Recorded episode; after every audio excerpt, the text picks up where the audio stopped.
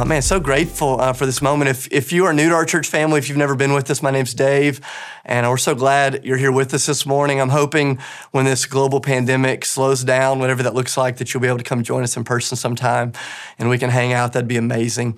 Uh, if you have a Bible, I want to invite you to open up to Daniel chapter 2. Daniel chapter 2 is where we're going to start our time this morning. We're going to look at several passages of Scripture. If you don't have a Bible right there with you, you can pull it up on your phone, or if you're using your phone for this live stream, we'll also have the scriptures up on the screen for you here in just a few moments. And uh, so you can go ahead and get your Bibles out, something to write with. And as you're doing that, I want to take just a moment uh, to, to say something to those of you that are watching this morning and you're less than 10 years old. And so uh, you know, I think about my boys, they're at home, and man, they, they miss getting to be in their Sunday school class with their friends and with their teachers and worshiping with their buddies. And I know that's what some of you are feeling this morning.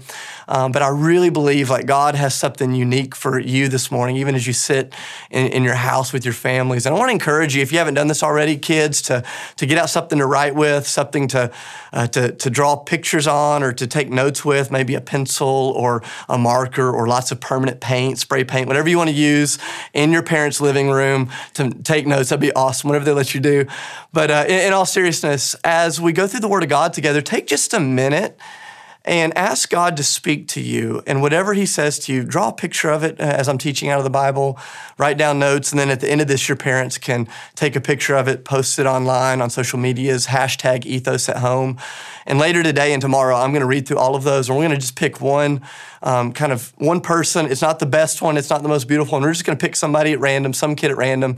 And I want to send you something special in the mail this week just for taking the time to come into the presence of God and to hear whatever it is that He wants to say to you. And so, if you're a kid watching, um, take notes, uh, draw a picture, post it online, and I'd love to follow up with you later this week.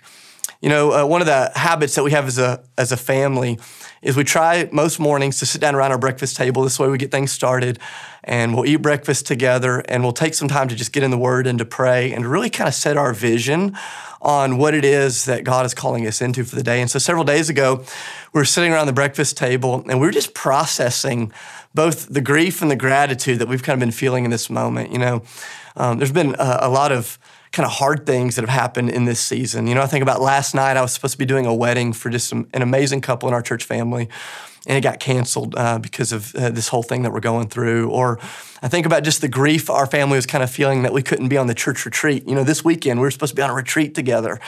And once we realized that, we're like, oh, we had to kind of grieve that loss. Or I think about one of our elders whose dad passed away last week, and they did the funeral earlier this week. And because of this whole situation, they couldn't invite all of his friends. They couldn't even invite a lot of their extended family, just a small uh, group of people. I think about those of you that I've spoken with over the last few days on the phone and via FaceTime and Zoom, I'm so sick of talking on FaceTime and Zoom, but I'm grateful for it. You know, just talking to so many of you that have lost jobs or your, your job is kind of in flux right now. And we were sitting around the breakfast table with our family just processing. Man, there's been a lot of grief in some of these things. And yet, in the midst of it, man, we've seen God breaking through in amazing ways. There's so many things we're grateful for as we've seen, like just in our neighborhood, I look out and there's, there's guys that I've never seen before walking with their families because typically uh, they've been working, you know, 90 hours a week and all of a sudden they're home and they're with their family. And I'm like, God, thank you that you're slowing our culture down.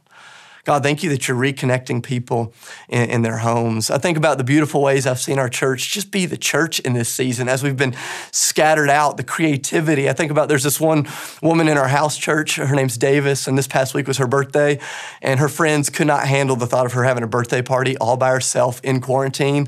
And so they came up with the, the most beautiful way of just being a community together. They threw this parade in front of her house on her street without her telling, telling her. They kept social distance. They all stayed in their cars.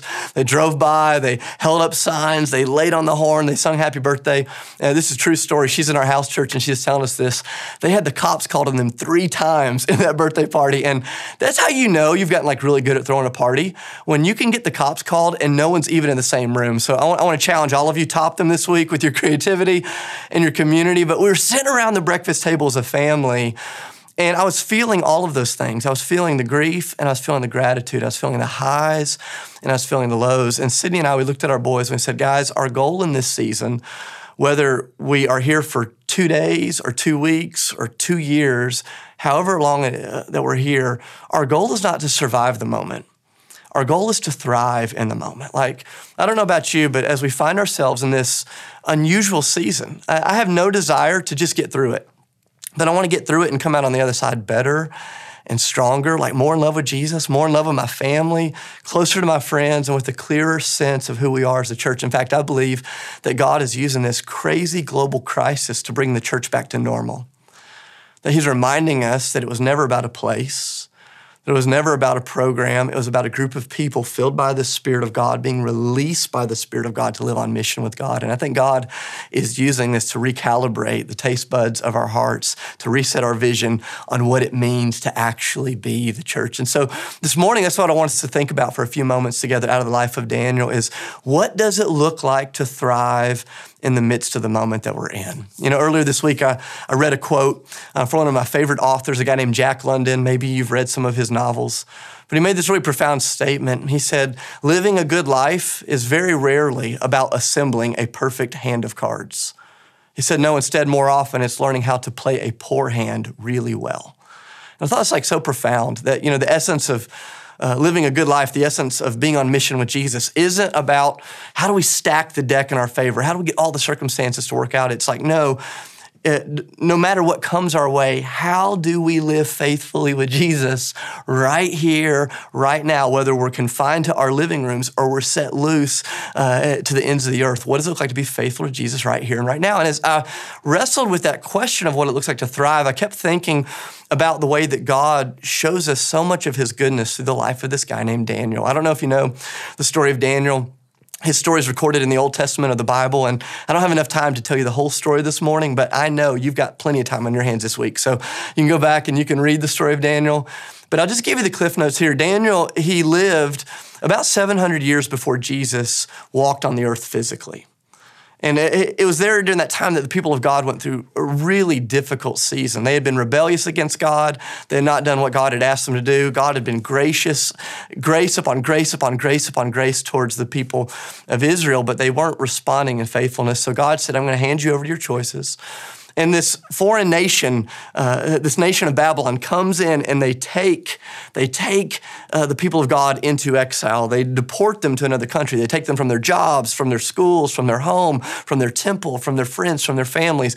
And Daniel is one of these guys that was deported with the rest of the people of God. And so he's about 14 or 15 years old when this happened. And yet, you watch his life unfold. He doesn't sit there in exile for two weeks or 18 months or two years. He's there for more than 70 years. In fact, it's where he'd end up dying.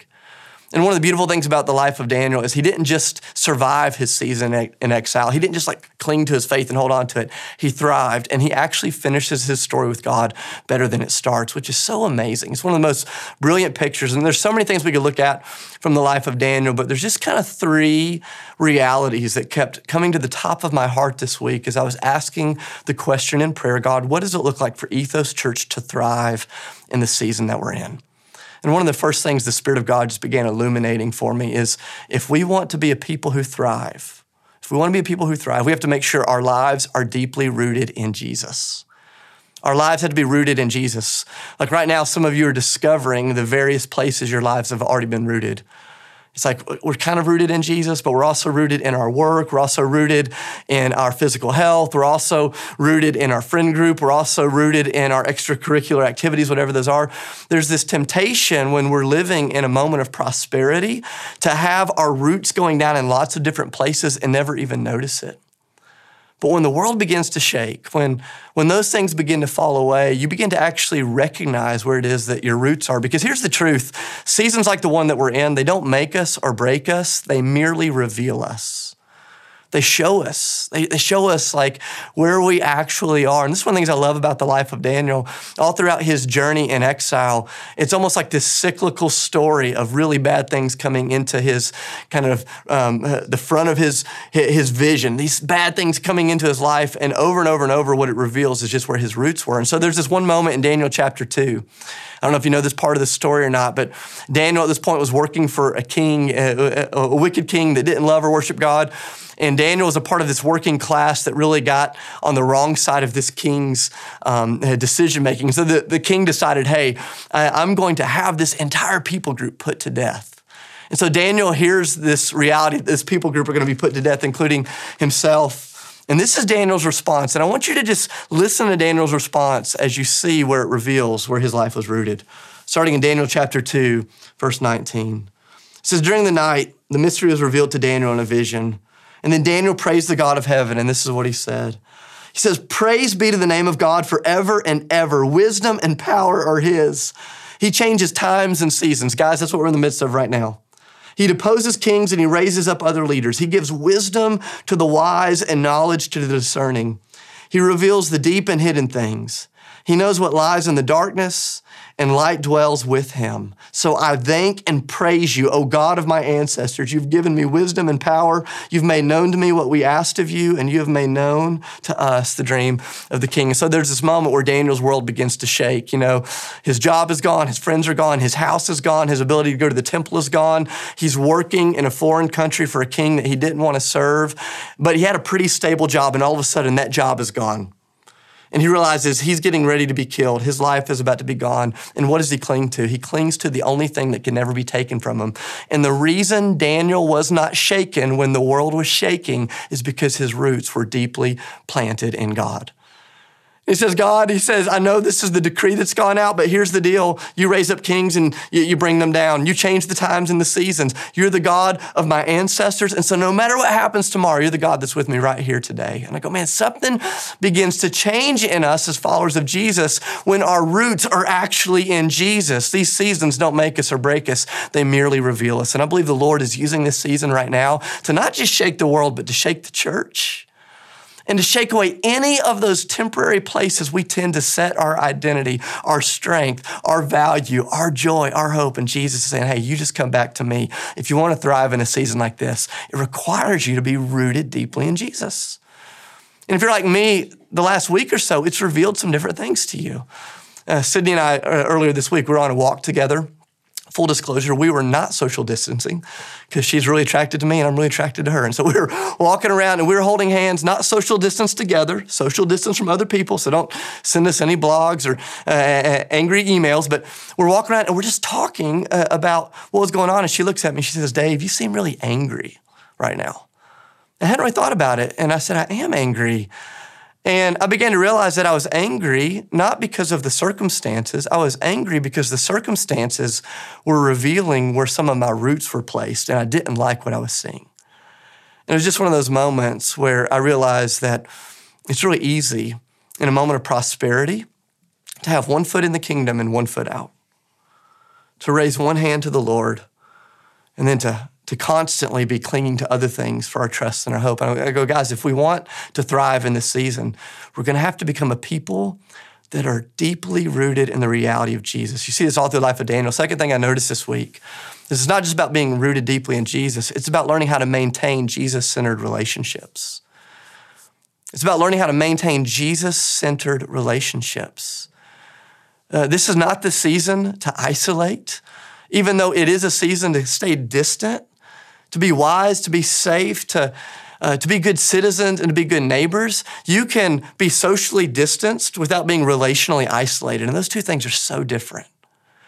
In a season like this, man, you don't just need deep roots. You need other people that have a worldview of Jesus that are going, okay, God, what are you doing to the world right now? Because if the only place you're, you're, you're, getting your sense of, of understanding and self from is online or the media or uh, social media, um, man, it's, it's to it's gonna drive you crazy it's going to wither your soul up. And in this season, it's not just about you being alone with God in your house or you being alone with God in your apartment. It's about you being with God and then learning how to reach across this distance and to, to maintain and establish and build up godly relationships with other people that will help you thrive as the children of God right here and right now.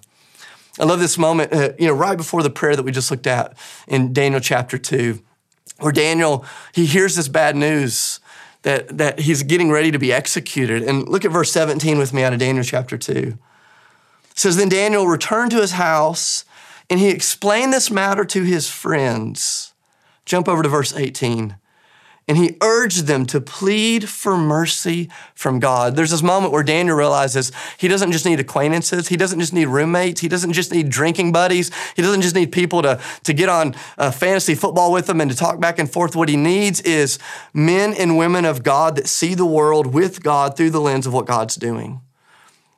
And Daniel comes back, and it's not just him being deeply rooted in Jesus. Daniel comes back and he gets in his house with his friends who are also deeply rooted in Jesus. They stir up these relationships together, and Daniel says, Hey, may we see what's happening in the world. May we not get frantic. May we just plead with God for God to do what only God can do. Guys, this is a season. This is a season to go deeper, not just in your roots with Jesus, but in your relationships with each other. You know, for some of you, for some of you, this is going to be with the people that you live with. Um, man, I just want to speak to you for a minute. There, there's some dads. If you're just being really honest, you've spent most of your child's, uh, your children's childhood checked out, and God's given you a reset button. Don't miss the opportunity. You're in the home, man. Don't miss the opportunity. Don't miss the opportunity with, with your spouse to hit the reset button and go, man, let's not just be in relationship. Let's be in relationship that's rooted in Jesus. Let's go deeper in Jesus together. For some of you, this is with your roommates where you've just kind of coexisted in, in that same house that you pay way too much rent for because you live in Nashville and you just coexisted in that little house. And I go, man, the Lord's given you a reset button to establish deep relationships in the kingdom of God, to get up in the morning and to get in the Word and to stir one another up in the grace of Jesus, to set your eyes on what God's doing in the world. Don't miss the opportunity to deepen your relationships. You know, but I know there are a lot of you, a ton of people in our church that live alone. And uh, I've been thinking about you all week. I've been praying for you. I've been thinking about just how isolating this could be.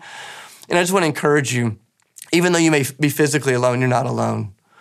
Uh, we love you. We've been thinking about you. Thinking about one guy in our church who, uh, with all this extra free time, he just made the decision every morning he's going to take an hour right after he spends time with the Lord. He's going to take an hour before work to connect with other brothers from the church via FaceTime and Zoom. Just pray together, talk together, serve each other. I think about a, another family in our church that takes the last hour of every day and they connect with other people in the church and they go, hey, we can't be together physically. We may be socially distanced, but we don't have to be spiritually isolated. I want to challenge you like, what does it look like to maintain deep, godly relationships in this season? It's part of the way we thrive. You know, earlier this week, Sydney and I, we led our house church online. And was it as good as us being in the same house and eating a meal and laughing and talking, praying? Um, honestly, it wasn't even in the same hemisphere. The, the, two things aren't apples to apples, but I'm telling you, um, was it valuable for, for deepening our relationship in, in Jesus? Absolutely. Absolutely. And I want to encourage you to use this well. What does it look like to thrive when you find yourself like this in a moment you didn't want to be in? You know, part of it's about digging down our roots. Part of it's about learning how to maintain deeper relationships. And part of it's making sure we hold on to and establish Jesus centered rhythms. There's this moment towards the end of Daniel's life. If you flip over with me to Daniel chapter 9, get to Daniel chapter 9. And uh, Daniel's now about 80 years old. This is right after the lion's den. So I don't know if what you imagine when you picture Daniel in the lion's den, but uh, he, he was not a teenager at that moment. He's probably about 80 years old when he went in the lion's den. And here he is. He's an older man on the other side of that uh, terrifying moment. God had spared him. And I never really noticed this. He's reflecting back here, verse 20. This is what he says. He says, While I was speaking and praying and confessing my sin and the sins of my people Israel, and making my request to the Lord my God from his holy hill, while I was still in prayer, Gabriel, the angel or the man that I'd seen in the earlier vision, he came to me in swift flight about the time of the evening sacrifice. Now, I want you to just stay with me for one second and think about this verse. There's this, you know, you read that and there's so many crazy things happening. I go, man, let's let's talk about that moment when the angel showed up. Let's what was that like? But here's the part of the verse that hit me. I never really noticed before. It says, it was about the time of the evening sacrifice. Here's why that here's why that struck me. You know, Daniel is now in his mid 80s. And it had been almost 70 years since he had been able to go up to the temple at the time of the evening sacrifice. It had been almost 70 years since he had been able to go up and to be in that physical place. That physical place had been taken from him. That ritual had been taken from him. That, that rhythm had been taken from him. Externally, everything had changed, but he had kept the internal rhythms of his life marching in step with God and God's people. And here he was 70 years later in his mid 80s, and his heart was still marching to the rhythm that had been established when the people of God were allowed to gather together. See, I think right now you've got this incredible opportunity before you. A lot of you, your job's a little bit more flexible, your time is a little bit more free, and you get to decide how will you structure the rhythms of your life around the reality of God.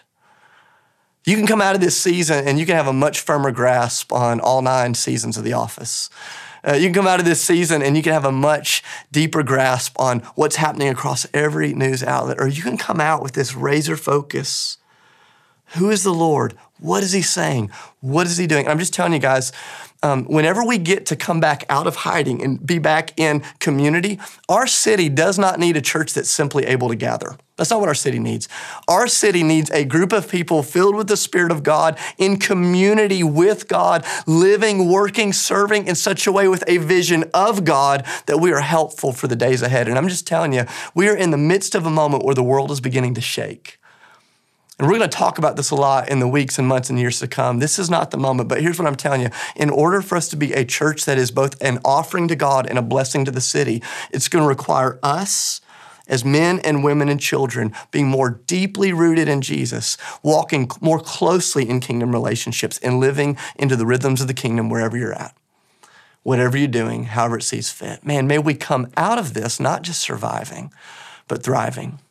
You know, maybe you've been like me this week and you look back on these things and uh, maybe you're looking at your roots or your relationships or your rhythms, and maybe there's some areas where you're discouraged. Maybe there's some areas where you've been encouraged. Wherever you find yourself, we've created some resources online. If you go to ethoschurch.org forward slash at home, you're going to see just a whole list of resources. Uh, we have a prayer guide there to help you pray and get in the Word each morning. We have an opportunity for you to sign up and get connected with online house churches if you're not in community and want to build relationships.